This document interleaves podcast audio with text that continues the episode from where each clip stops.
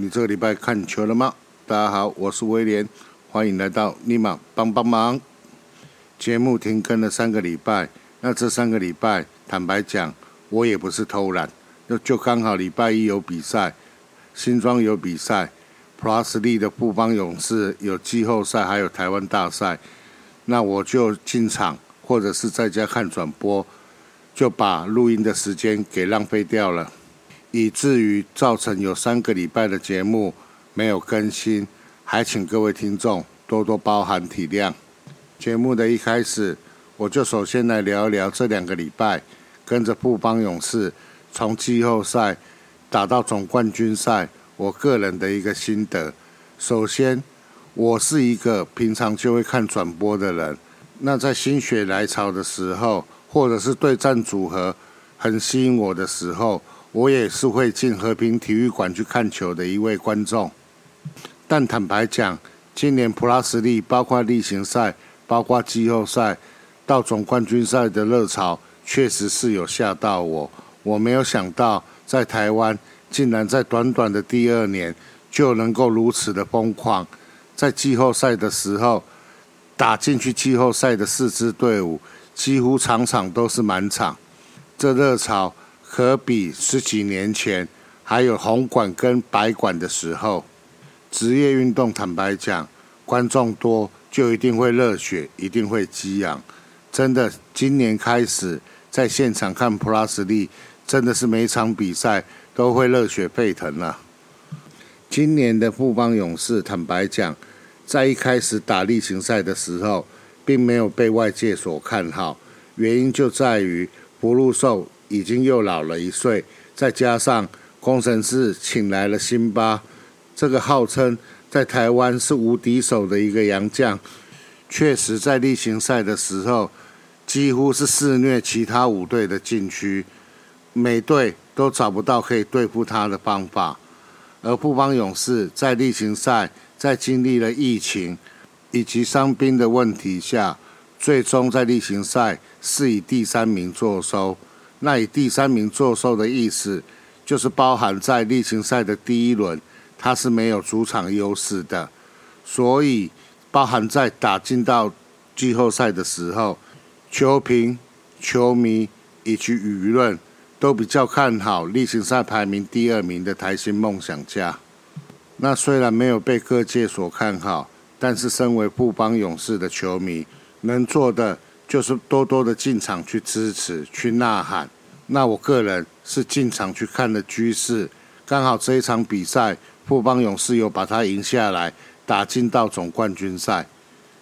原本的和平篮球馆例行赛虽然每场比赛进场人数也很多，但坦白讲都非常的安静，甚至被戏称为和平图书馆。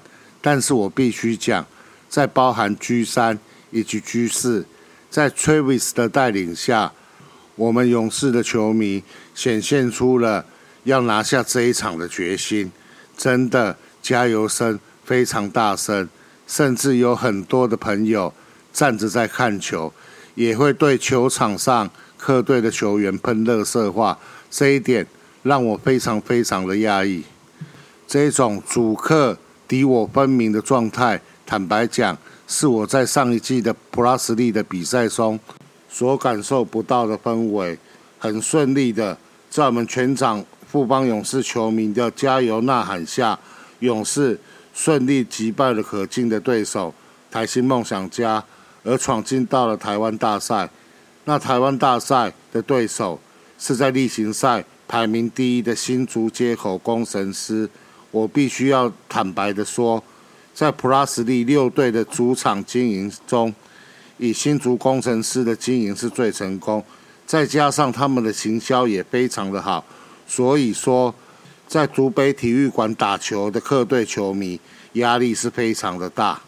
那既然身为例行赛的第一名，在总冠军赛的主场安排上，新竹接口工程师他们就拥有了优势。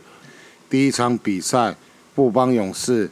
在领先最多二十二分的状况下，最后被新竹接口工程师逆转，输掉了第一场比赛。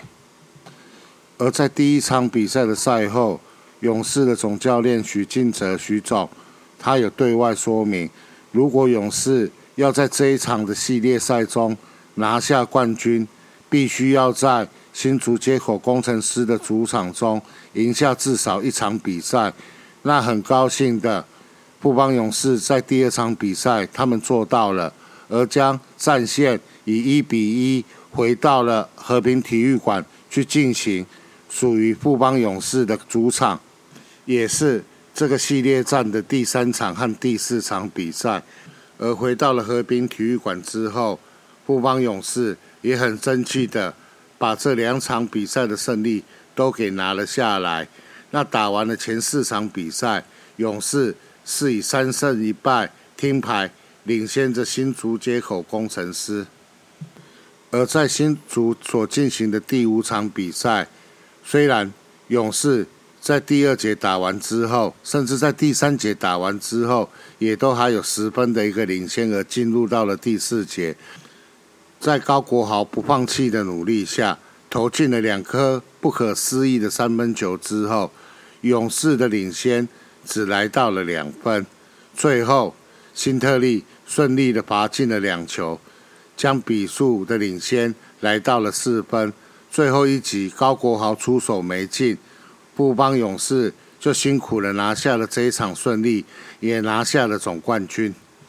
身为冠军队的球迷，我必须要讲，很累，跟着球队这样一路一路的跑，不管是进场看球，还是在家看转播，因为实力非常的接近，真的非常的紧张。拿下了总冠军，虽然很开心，但是更让我开心的是。台湾篮坛的蓬勃发展，很多的情侣进场看球，很多的家庭客进场看球，在场边席一场比赛要价要一万以上的一个席次，也都座无虚席。这代表着，只要你用心经营，不管是篮球还是棒球，在台湾市场上，终究是会被球迷朋友所买单。也因为情侣还有家庭课非常的多，更代表着看职业的篮球运动，或者是看职业的棒球运动，都是一项很正当的一个休闲活动。毕竟我们这一个节目是属于棒球的 podcast 的，我也不好意思在节目上面篮球的部分占用太多棒球的时间。最后，我分享一个不帮勇士。在总冠军赛输掉最后一场比赛之后，在第二场比赛开始打之前，包含教练、包含球员，在围圈圈喊声所喊的一个内容。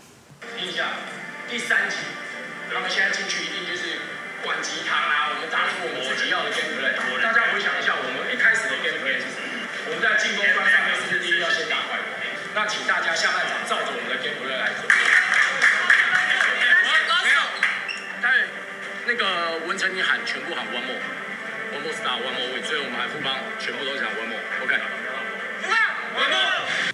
在当时的时空背景下，我想不帮 one more 的意思是在一个好球，再拿下一场胜利。但是对我而言，现在的我在听到了不帮 one more 这句话给我的意思是，勇士已经拿下了总冠军。那不帮的另外一支职业球队。对，没有错，我就是在讲你，富邦悍将，加油好吗？可不可以和富邦勇士一样，为富邦的球迷再拿下另外一座的总冠军？富邦，One more。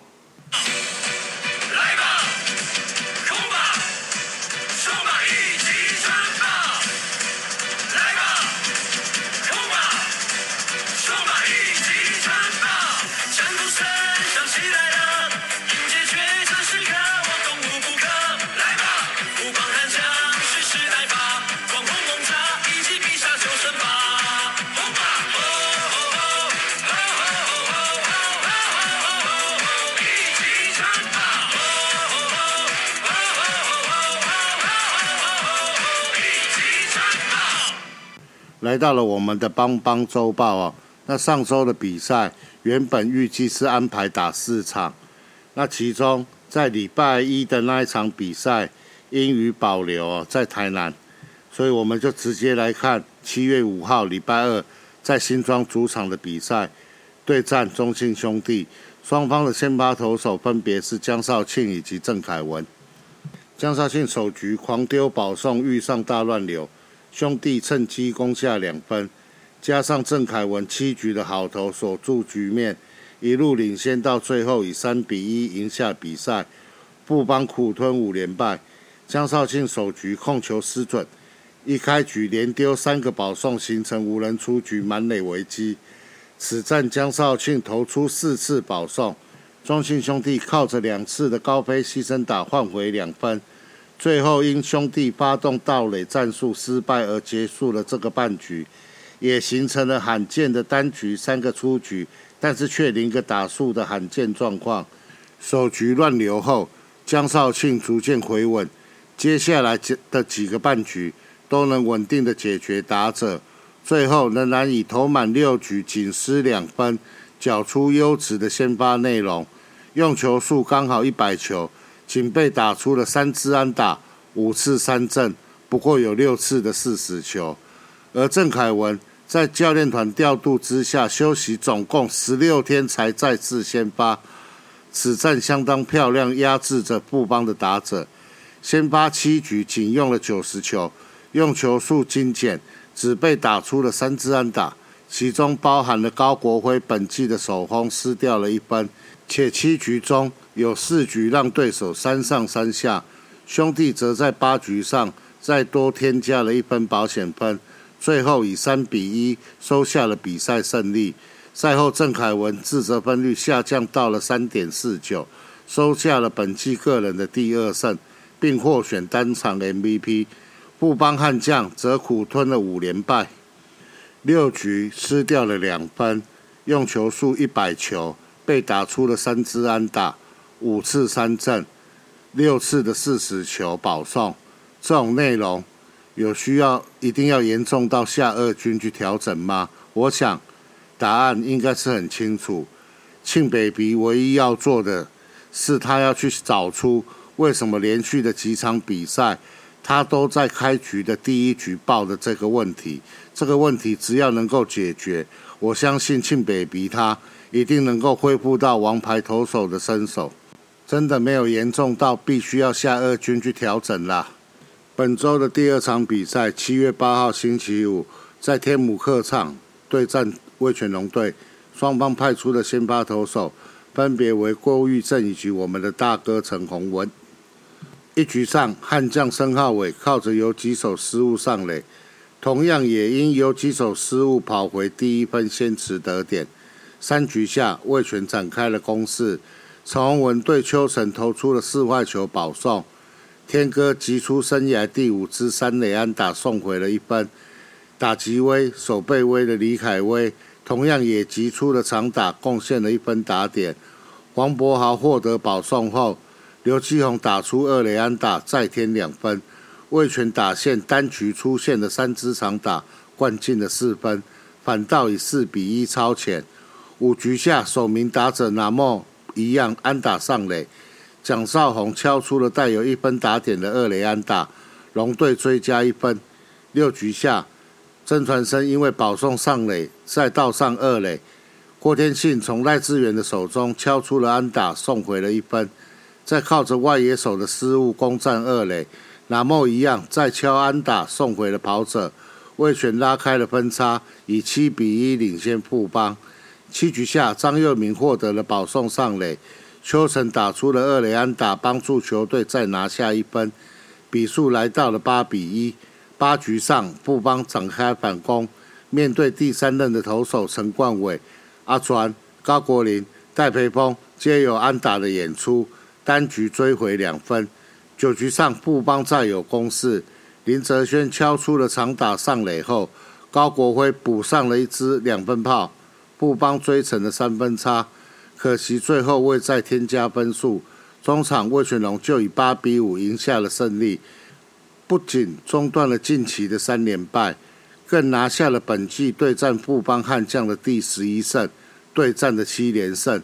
此战陈宏文楚斗五局被敲出了六支安打，送出了两次的三振，四个保送，失掉了五分自责分，苦吞了本季的第五败。而郭玉正则先发六局被敲出了九支安打，送出了一次的三振，失掉一分非自责分。优质的先发表现不仅帮助球队终止连败，而且拿下了个人的第四胜，也获选了单场 MVP。为了加强火力，而把高家兄弟都排上了先发去守左右的外野，没有错，攻击的火力有增加。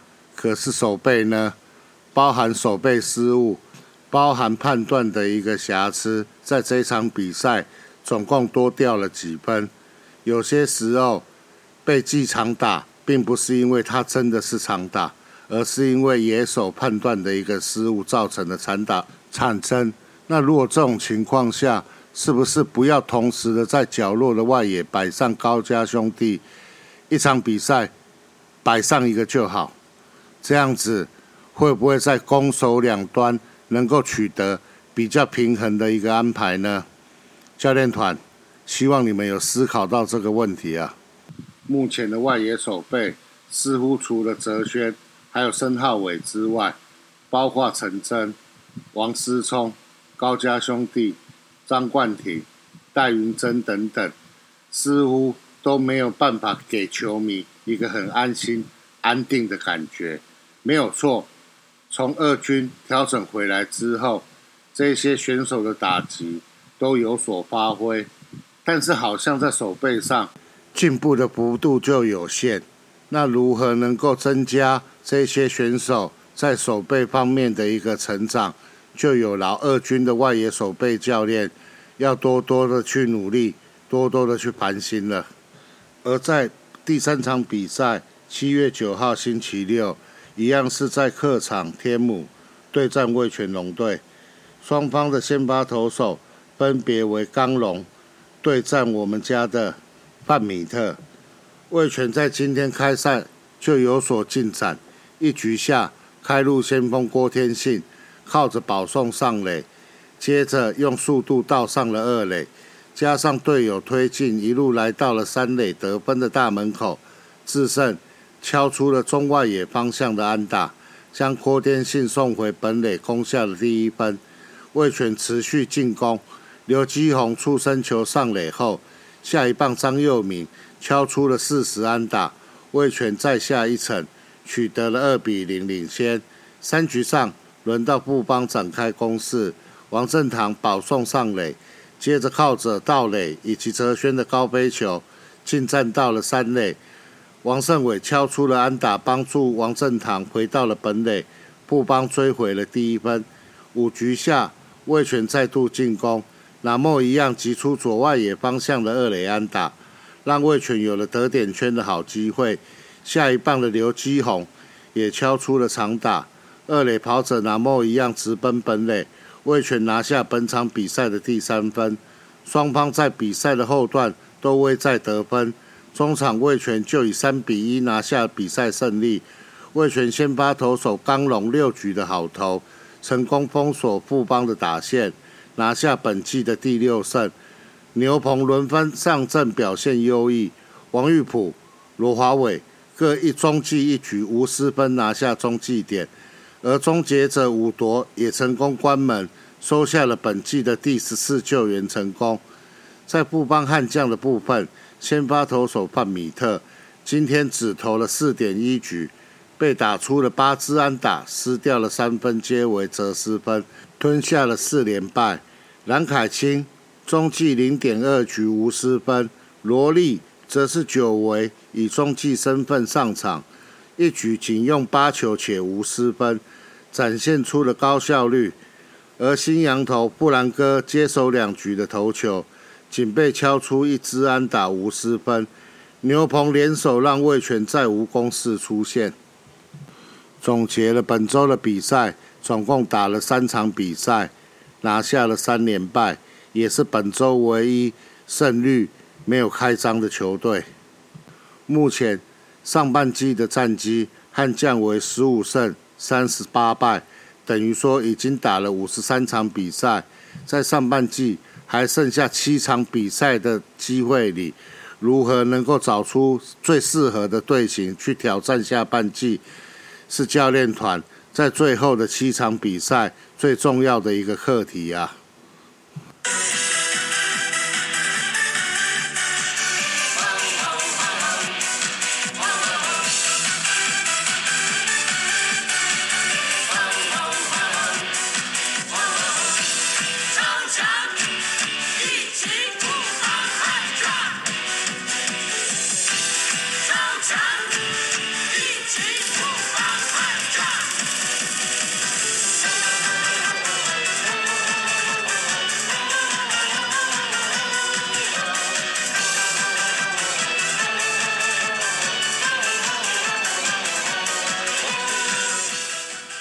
接下来，来简单的来聊一下我个人对于今年选秀的一个看法。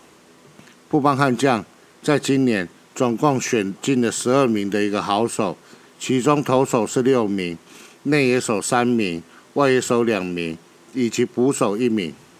第一轮，平镇高中的投手黄保罗；第二轮，台体大的投手潘奕成；第三轮，新北和联的内野手池恩启。第四轮，开南大学的外野手蔡家燕；第五轮，国立体大的内野手林月虎；第六轮，辅仁大学的外野手周家乐；第七轮，屏东宏伟的投手林正成；第八轮，彰化艺高的投手郭泰成；第九轮，嘉义大学的投手黄子成；第十轮，辅仁大学的内野手赖伯君。第十一轮，台北市大的捕手李伟；第十二轮，古堡加商的投手林华伟。第一轮选黄保罗，我个人的看法是，在最好的高中游击手曾子佑，以及最好的海归林凯威被选了之后，选上了在今年高中投手评比最好的先发投手黄保罗。我觉得应该是没问题的，把高中天花板最高的投手选进来养，以备两三年之后先发轮值的需求。这一点我觉得是很合理的投资啊。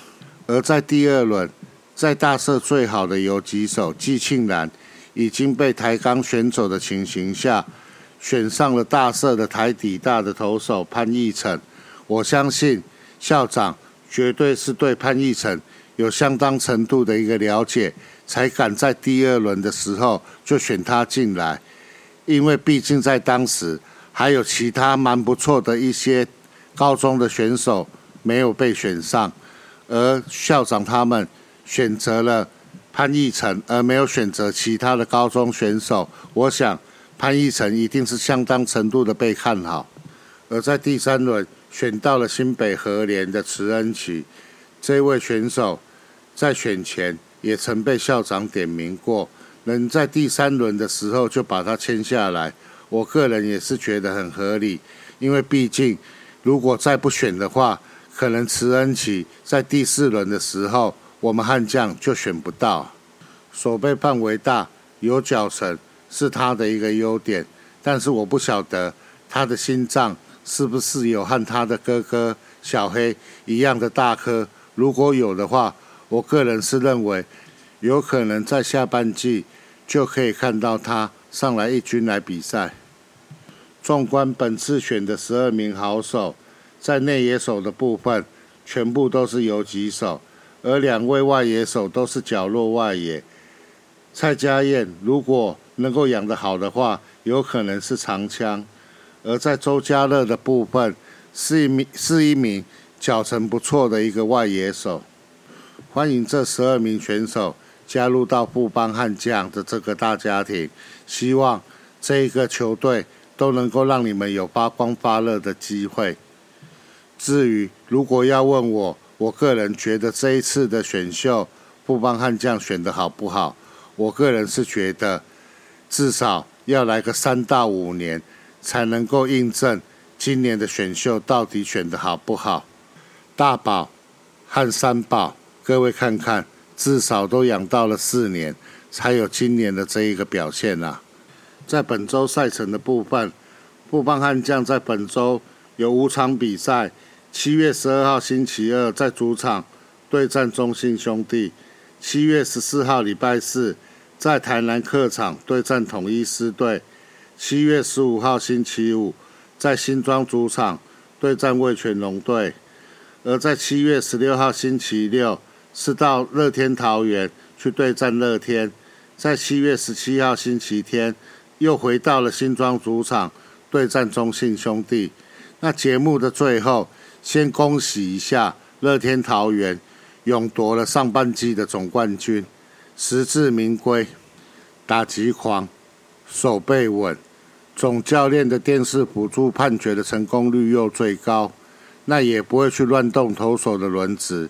这种球队不拿总冠军，难道是要让羊头一直中四日的那一队拿吗？恭喜乐天桃园！我也佩服统一狮队，在伤兵如此多的状况下，还能够拿到上半季的第二名，应该是会拿到第二名，没错啦。也证明了大饼真的是有料。布邦悍将，别忘了布邦冷梦。以上就是停更了三周的节目内容，请多多进场看球。如果可以，请多多带着你们的家人、朋友、同学一起进场看球，一起为你们支持的球队、球员加油。如果下周一没有比赛，我们应该是下周二见，拜拜。